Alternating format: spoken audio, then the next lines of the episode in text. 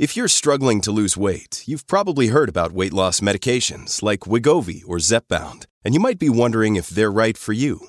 Meet PlushCare, a leading telehealth provider with doctors who are there for you day and night to partner with you in your weight loss journey.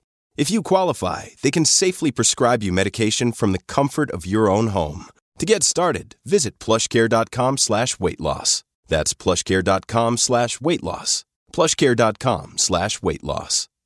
Hey, it's Ryan Reynolds, and I'm here with Keith, co-star of my upcoming film, If, only in theaters May 17th. Do you want to tell people the big news? All right, I'll do it. Sign up now and you'll get unlimited for $15 a month in six months of Paramount Plus Essential Plan on us. Mintmobile.com slash switch. Upfront payment of $45 equivalent to $15 per month. Unlimited over 40 gigabytes per month. Face lower speeds. Videos at 480p. Active Mint customers by 531.24 get six months of Paramount Plus Essential Plan. Auto renews after six months. Offer ends May 31st, 2024. Separate Paramount Plus registration required. Terms and conditions apply if rated PG.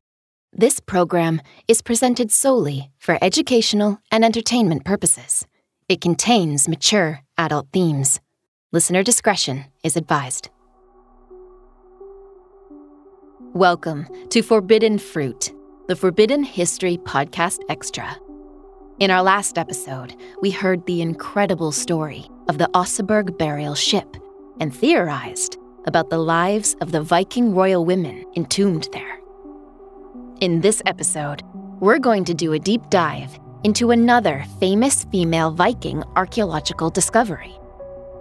First discovered in 1878 and perceived to be a standard Viking warrior grave, modern science would reveal some provocative truths, changing our contemporary perceptions of Viking society forevermore. This is the Birka Viking warrior woman. It's 1878 on the sleepy island of Björka in Lake Mälaren, Sweden. Hjalmar Stolpe, an entomologist turned archaeologist, is carrying out excavations at Björka, an ancient Viking trading settlement that was significantly active from the 8th to the 10th century. Unbeknownst to Hjalmar, him and his team are about to make a truly marvelous discovery. Prominently placed on a mound near the town is a large block of granite. It takes many days to dig through, but beneath is a lavish grave of a Viking warrior. The Viking skeleton is found in a collapsed sitting position, wearing garments of silk with silver thread decorations. Buried inside the grave chamber alongside the Viking is a sword, an axe, a spear, a bow, and armor piercing arrows, a battle knife, two shields, and the skeletal remains of two horses. The complete arsenal of a professional warrior. A full set of Hnefatafl, the board game often referred to as Viking chess, is also found in the grave, indicating the prestige of a battle strategist. Each object from the grave is logged and stored at the Swedish History Museum. Birka's Viking Age society was organized in a hierarchical structure, with individuals of high status being buried with rich grave goods, indicating their high positions. Therefore, this grave is an astonishing find, especially as Viking warrior graves rarely contain more than three weapons. And to further emphasize the grave's superiority, out of 1,100 Birka tombs identified, it is just one of two that contains a full set of weaponry. The biological sex of the individual found in the Birka Viking warrior grave is assumed male. In 1975, osteoarchaeologist Berit Wilkens is tasked with cataloging the contents of many Viking graves, including the remains of the warrior. After completing her examination, Berit notes that the bones of the warrior belong to someone of average height, with thin forearms, and a pelvic bone shape that suggests it belonged to a female.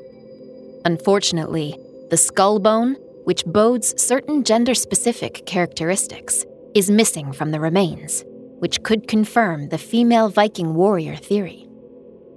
The Viking warrior's identity remains male in the Swedish History Museum records. In 2014, Stockholm University bioarchaeologist Anna Kjellström questions the original interpretations of the Birka burial and also conducts an osteological analysis of the Viking warrior. Anna's 2014 analysis also closely examines the warrior's pelvic bones, as well as the jawbone, which reveals dimensions and markers of a biological female. This discovery provides strong evidence that the individual was indeed a woman, confirming Berit Wilkens' hunch and contradicting previous assumptions. Anna presents her analysis at a scientific conference in 2014 and publishes it in 2016, but it doesn't make much of an impact on the general public. Some archaeologists even push back, arguing that the excavation of the gravesite occurred so long ago that perhaps the bones had been mixed up or mislabeled in Berit Wilkens' 1975 cataloging. And surely there are many other reasons why a female body would be laid in a warrior's tomb. Little did they know, Hjalmar Stolpe, the original excavator, was a very particular archaeologist, recording everything he found with scientific rigor and carefulness. Despite the slight backlash, the research continues with strong results. In response to the criticism, a team of researchers led by Uppsala University archaeologist Charlotte Hedenstierna Jonson, decide to conduct DNA testing on the bones.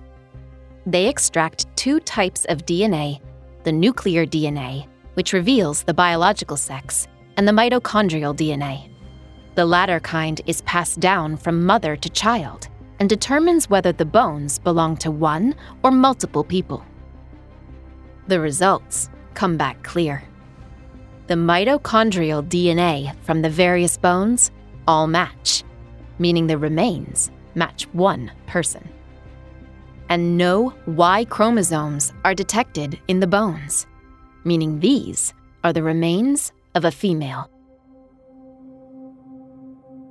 The examination uncovers that she was between 30 and 40 years old when she died, and that she ate well all her life.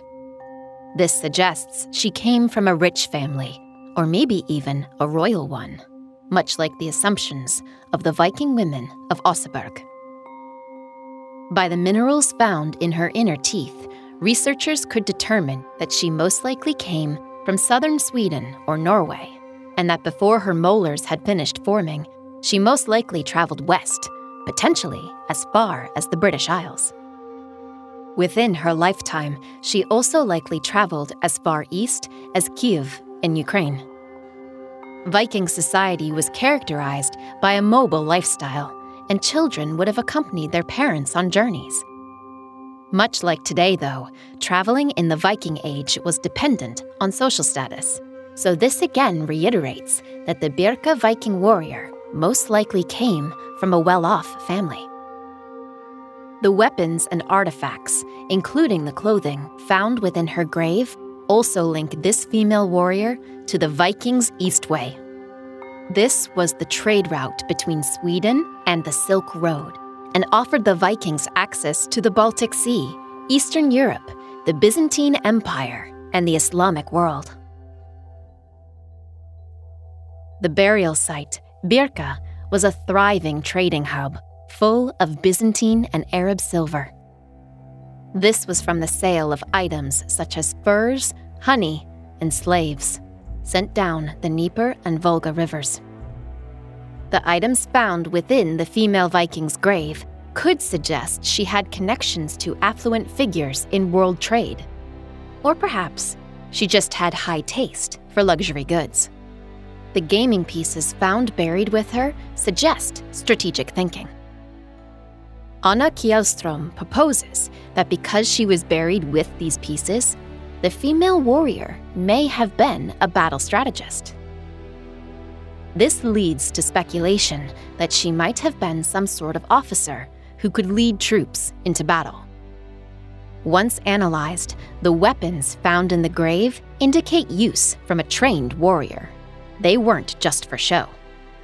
While wealthy women of this time were often buried with their jewelry, the female Viking warrior was buried with her weapons tools of violence. Many Viking sagas and Scandinavian folklore actually tell tales of shield maidens fighting alongside male warriors. If this is the case, why then, when the discovery was uncovered, was the Birka female warrior immediately assumed to be male? As the grave was discovered in the late 19th century during the Victorian era, it's very likely that archaeologists of this time were influenced by Victorian ideals.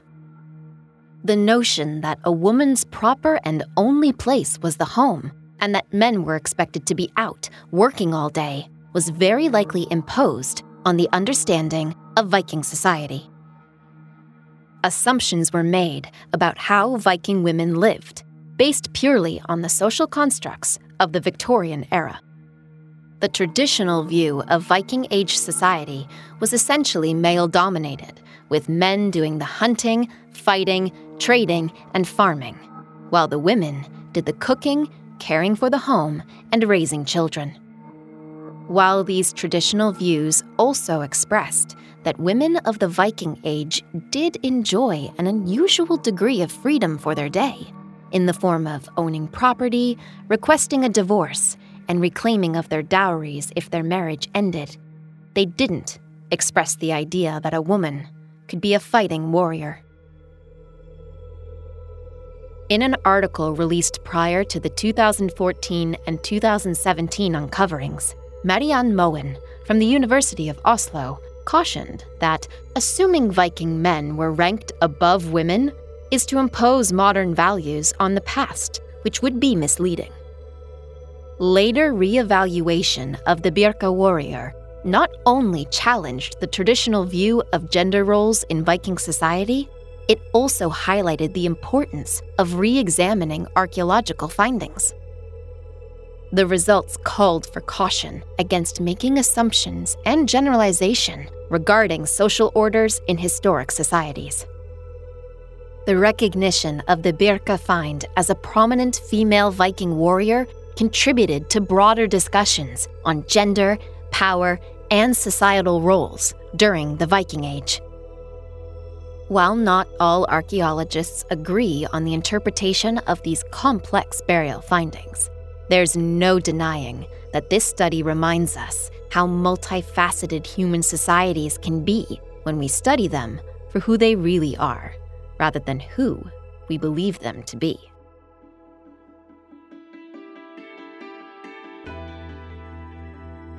This is an audio production by Like a Shot Entertainment, presented by Bridget Lappin. Executive producers Danny O'Brien and Henry Scott. Story producer Maddie Bowers.